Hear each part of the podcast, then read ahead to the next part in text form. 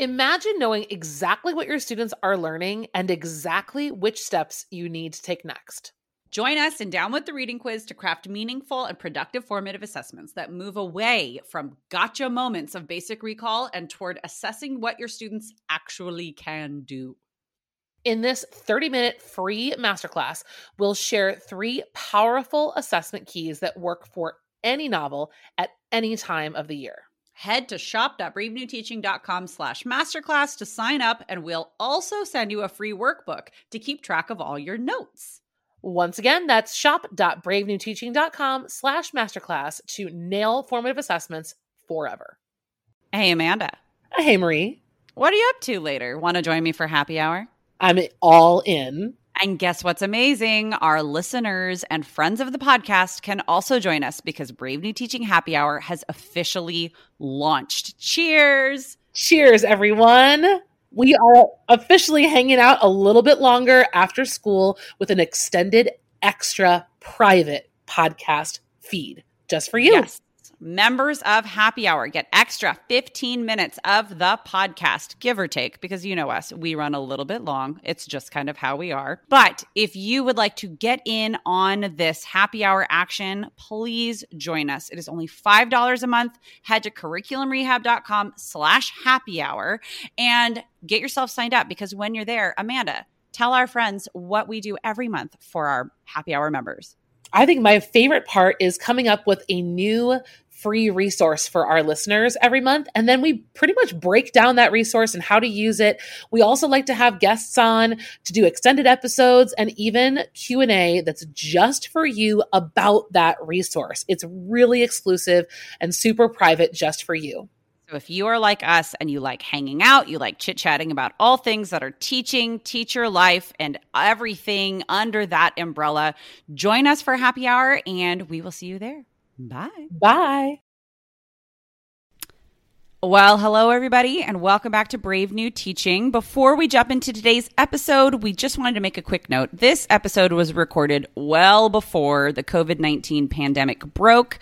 And so we are talking about year end classroom management strategies and activities and ways to just make the end of the year nice and smooth and we're doing so in the context of a physical classroom. However, we know that many, if not all of the strategies that we talk about in this episode can be translated in some way to a distance learning space. So we wanted to just get you thinking before you start listening today, as you're hearing these strategies, as you're hearing the activities that we are talking about that we use in our own classrooms, how might you be able to take this and make it work for you so that the end of this year, as we start winding down and we're doing distance distance learning and we're looking forward to a distance learning, perhaps blended learning future.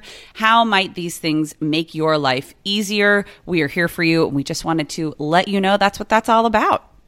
And you know, guys, I'm actually going through this right now myself. I know Marie and I have talked a couple of times about just getting your head wrapped around how the end of the year looks. You don't want to wait until the last week of school to wrap your head around the end of the year. I'm right now trying to think about okay, when can I set deadlines for this? When do I want to grade this? When do I want to assign this? When is my last day that I'm going to assign anything? So things like that, you guys are definitely going to translate over from our episode to now despite the fact that we are not physically in our classrooms. And speaking of that, we also want to talk to you guys at the end of the episode a little bit more about a masterclass that we are offering to help with that distance. I know that the community aspect of being a part of from our students has been really a real struggle for all of us. And so Marie and I have developed a masterclass that can help put the pieces back together of your community that feel like they're falling apart. So make sure to listen all the way to the end so we can share that with you. We also have some directions for you to follow to enter a Teacher Appreciation Week giveaway. And that will be happening on our Instagram. So stay tuned and we will talk to you about that at the end of the episode. I'm ready to get started and listen to our dent to dent to dent little intro music. What about you? I'm so ready. Let's jump in. Here we go.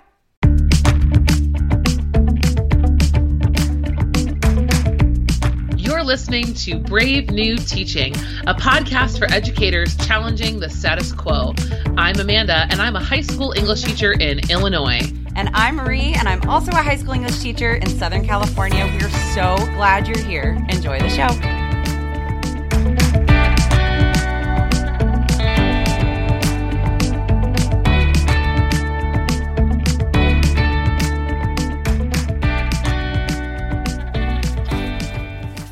Oh, hey, Amanda, how are you today? Hey Marie, how's it going? I'm doing great. How are you? I am doing well, and I'm actually really, really excited to talk about what we are doing today because I think it's going to help a lot of people. It made me reflect quite a bit on exactly what I do at this time of year to keep things going, and hopefully it'll make the end of the year better for me and for you and for anybody else listening, you know? Well, and talking about this just makes me excited because it means the end of the year is coming. I know. It is on its way. I always have to remember my students, or remember, I always have to remind my students, like, just because I love my job, and I truly do. I love what I do. I love working with students, all that doesn't mean I'm not excited for breaks, especially summer. Doesn't mean that teaching doesn't still suck the life out of me and therefore I need some uh, rejuvenation time, such as summer break. And here it comes. Oh my gosh, we can taste it. It's so close. I just can't wait to get to some traveling and spend time with my family. And oh my gosh, I just, I can't. Oh, this is so motivational though, because it's more enjoyable in summer. I think when we talk about today having an end of the year that feels nicely wrapped up. I feel like I could start summer sooner because I'm not kind of bumming around feeling like, uh, I could have done things differently. So I'm really excited for today's episode too. Absolutely. Me too. So let's get into it, shall we? Um, let's do it. Basically, listeners, when we were sitting down and we were thinking, like, okay, what are all the things that we individually do to wrap up the year in our classroom in a smoother way than the chaos of run, run, run, get it done, get it done, grade, grade, grade, go to sleep? Um, we came up with a whole bunch of different bullet points and then we kind of just like classified them into like three big tips that we have, three main areas to just like put your focus and really play it all up.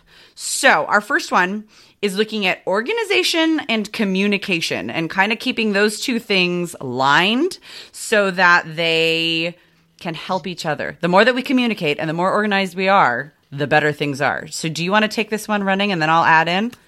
Yeah, let's do it. So, the first thing I think with organization and communication is the calendar. Having a calendar, having it in the room, giving it to kids, posting it online, giving it to parents. Um, this is going to be a critical step for you guys. And the things you want to think about putting on that calendar are things like your due dates, um, the rules you have for absences when inevitably they do happen. I know for us, for a couple of years at my school that I'm currently at, we've had speeches at the end of the year. And that's great until kids miss the day they're supposed to give their speech. And then there's all these how many days do I have to make this up? Or when do I come in? I missed my final. Like, we need to just know what the rules are, especially if you're kind of new to a school, and make sure that everyone's reminded of them very clearly and early on. Like, May is maybe too late. Like April's cool. Like coming back from spring break, like it's fine to start talking about that stuff now. The other calendar that I like to have is my own. And I make a calendar with grading dates for myself. So I try to think backwards from the end of the year. Like I'm not going to be grading on the Friday that everyone else is gone and I'm the only one in the building. Like no flipping way. So I actually decide when am I going to be grading and then I pick my assignment due dates from those days to make sure that the assignments are turned in so that I can grade on the days that I need to grade. Um, so that's really important for me is working backwards with a plan for all of the final end of the year stuff because there is nothing worse than the bell ringing at the end of May or the beginning of June and everyone's like bye and you're like oh, there's still so much to do. So try to get yourself a calendar too that builds in all those things that you know are going to fall off of your you know your to-do lists daily just get them on the calendar i love that because i've i like the way that I make my calendar, I definitely look at okay, what type of assignment is going to be happening like on the finals day? Is it going to be a writing assignment? Uh no, because I have finally taught myself to stop giving a writing assessment on like the like few days right before school ends so that I'm not sitting there grading and grading and grading into the first weekend of summer and I finally started giving those the week before and then it's either like a presentation or a test or something like that that's a little bit easier yeah. and quicker or even self-grading sort of a thing. Um, but I love the idea of looking at this is going to be my grading day and now I'm going to go backward from that. I'm totally stealing that from you. I think it's fantastic. I Yes, think I do it all year also, and it really does completely change everything. We'll talk about it in another episode, I'm sure. Um, I just like it's such a mindset shift too, and it's like really mindfully being able to look at like practically, like what do you do? Well, we plan, we deliver, and then we assess. So like when are we gonna have time to grade those assessments? That's just like a very, very I'm just really impressed with you right now, Amanda. Oh, Um well, when we're talking about the end of the year, like it's serious. And it's true. we're very good about like making sure we've done everything for everyone else, but we don't think about ourselves. Absolutely. And I don't think it's wrong to plan your grading time first. No, I think it's just smart. Well, and the thing that I Really? Like, well, what starts to happen like at my school, I like grading aside. Well, actually, no, this has totally has to do with grading. What starts to happen with me is as students are like you were saying before, inevitably absent or late, or they like have a doctor's appointment or da da da da da, and Yeah. then I sit there and I'm taking work from them because I take late work in my classroom. It's fine, like because all of the work that they're doing is somehow skill building or practicing or reinforcing, and therefore leading up to whatever their final assessment is going to be. So, like I through that philosophy, I will take late work. But when I find myself getting late work the two weeks before school is out, well, I don't have time to grade it then, do I? Like, and then I Uh-huh. find myself after graduation the next day sitting and grading the stack of like one off simple assignments. And I like, oh my, I just like want to smash my face into my computer because I'm like, why did I do it again? Like, it's been over Yep. a decade. Why am I still doing this to myself? Um, so like the whole idea of a calendar, the other thing that I put on a calendar for students is a dead last day for any sort of late work. Yes. And it's always as I'm assigning their final, which is normally a project in my class, but like whatever the final is going to be, all of that work has to be in before the project, like the day that the project is being assigned, which only makes sense if all of the work that I'm having them do is leading up to this final assessment. Like I had this Yep. moment, this epiphany of like, there. So all of that is on a calendar that goes out to kids, goes out to their parents, is posted in our classroom, is everywhere, so that everybody knows exactly what's going on at all times, and it like Yep. it alleviates so much. This I found especially helpful if you teach any classes that are co-taught or you work with case managers and students that have 504s or IEPs in your classroom.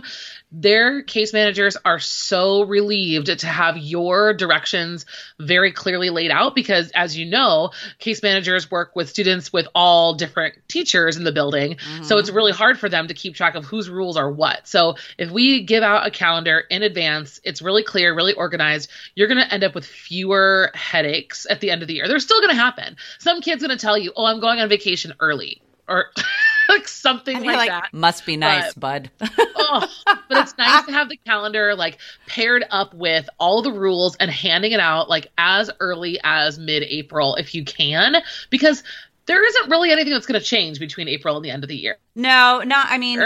I would rules, say and let's just be clear. that like even if your plans change, if like what you're giving them alters a little bit, then that's something that you can kind of just fix in the moment. But Sure. the dates shouldn't be moving, right? Like Yeah. Graduation. Yeah. graduation not going to move. Rules not going to change. Yeah, policies not going to alter, or they shouldn't anyways, because consistency is like the thing that'll make or break you. And like I have to, I feel like I cannot like drive home enough communicating with parents. And mind you, I I teach seniors, so like seniors in May. So a, a lot of times. I'll have colleagues that are like, yeah, but they're in high school. Like, shouldn't we be giving them, you know, more freedom and da da da? Well, yeah, but guess whose parents I'm hearing from the most in May and June? I am hearing from the parents mm-hmm. of seniors. Guess who is on the phone with me crying, saying, please, my son has to pass to be able to walk. And I'm like, yeah, they should, he should have passed a month ago, you know, like, and so Yep. all of that really clear communication, especially to stakeholders like parents and guardians, is so just key. Like it's just it has saved a lot of kids from either not graduating or from yes, parental wrath, you know. Yeah, it's huge. Well, in the title of this episode, guys, we're really looking at classroom management. So, yes, the calendar helps Yeah, with organization, which is our first, you know, like our first breakdown, but being organized helps classroom management.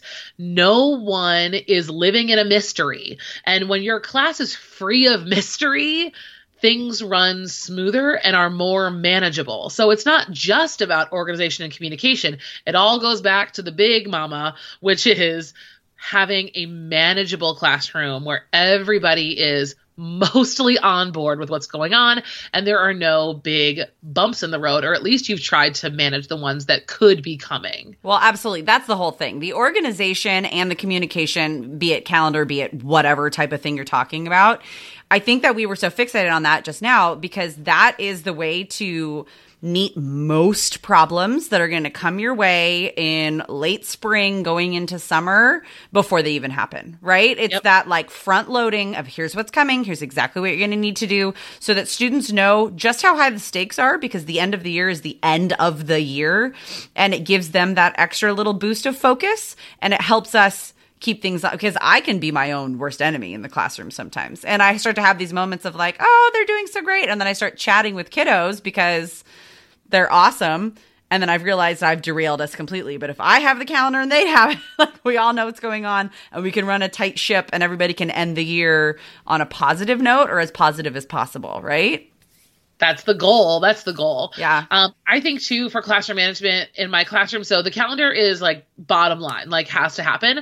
Um, but on top of that, like on like the day to day type of things that we do, I love using timers. And this is something I'm always doing anyway, but especially at the end of the year, I use a timer for so many tasks. Like during class, when kids are feeling squirrely, I feel like a timer keeps the squirrels to a minimum because this task needs to be done when this timer, no matter how silly or ridiculous the sound is at the end, needs it needs to be done. Yeah. And that's a great way to manage time and tasks. Do you use timers, Marie? I, I use them in my classroom. I use them yeah. in my home with my own children. I use timers with myself when I need to be productive. It is like there's such an interesting like mechanism that happens in our brains when we can see the countdown happening as well. Like I have to make sure that the timer is actually on the board so they can see the the yeah. time and then students can like self monitor. Um, timers are great. And then also, along with timers, because I, I use them, I embed them in all of my slides. Like I use them all year long is just like tightening up those transitions. Like all of the things that we've been tra- practicing all year long, classroom routines, transitions, all of that stuff, just tightening it up. like if I'm really on top of it, that's that organization piece. And I have everything like super planned out and I know exactly where each class needs to go or each class period needs to go and where we need to end up by the end, then yeah, it all just like goes. It's not like, busy equals good, but busy and productive equals less room for silliness, like you were saying.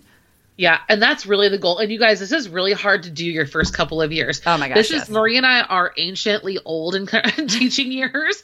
and like this, I had to learn so much of this the hard way. Like I remember the first time someone told me to use a timer, I was like, they're not babies. Oh, you know, no. like I knew everything because I was, a, you know, first year teacher or whatever but once I finally like did it, I have not, I mean, I use them within a class period multiple times every day, but especially at the end of the year, I feel like I try to think about my tasks in terms of how much time they should take because like you like you're saying marie and I, am going to kind of blend this into my next idea too is when they're working on bigger types of projects mm-hmm. i think the tendency is for us to give them work days sure you know like this this project has you know a seven day period where you can work on it and like the your heart is in the right place if that's what you want to do is give them class time to work however I am warning you, unless you are teaching in a school where angels have descended from heaven, I'm so happy for you. But honestly, like you've got to think about how much time your kids are really using on the task that you're giving them to do. And by saying, well, if they wasted it, then that's on them. Like it's kind of also on you though. It's kind of also on me. And I think that saying no to work days is a great way to just shift your mindset and say, okay, no, we have seven days. I'm going to break this down into seven tasks or 14 tasks with a timer. You know, you need to do A, B, C, and D on this day, get it checked in with a grade. Boom. Then we're moving on to this phase and hold them to that as much as it feels socially appropriate. I mean, obviously use your best judgment, but I am really structured even with my most gifted kids because that because they're gifted they're, and they're kids to do with how well they spend their work days. Um, they are just as guilty as other students for wasting time. Well, and the other thing that this strategy of like breaking basically like breaking things into benchmarks, right? And making sure for yourself selfishly that you're grading as you go because once again, if we're going back to that like everybody's gone, you've had your farewell breakfast and everybody's doing their teacher checkout and you're buried in grading. It's horrible. But if you've graded along the way, you're done. And students can see exactly where their grade is going. Like there's just no mystery. And the anxiety is taken out of so many things. So that's like a whole nother benefit to chopping things up because I'm a big, big fan of the big year end project synthesis assessment. Like I think that it's um, a really great way to judge mastery of skills and like bring all of these things together and create a longer learning out of the whole course that you've taught. But um, I, yeah, no, I've totally been guilty of the like, and then this week we're going to just work on our projects. And then I get the like frantic emails Sunday night before it's going to be due on Monday.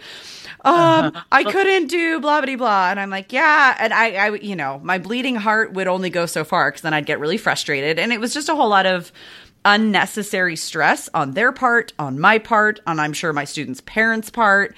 Whereas giving them like smaller tasks, like you're saying, helps them to be more, more successful and it also can be used in a really strategic way to teach students time management. Like yep, like absolutely. once again i go back to i'm i'm teaching seniors. Many of these seniors are going to go on to college but not all of them. Many of them are just going to be living their own lives as proverbial adults. And those That's time so management i know i know some of these little babies and yes they're bigger than me but whatever.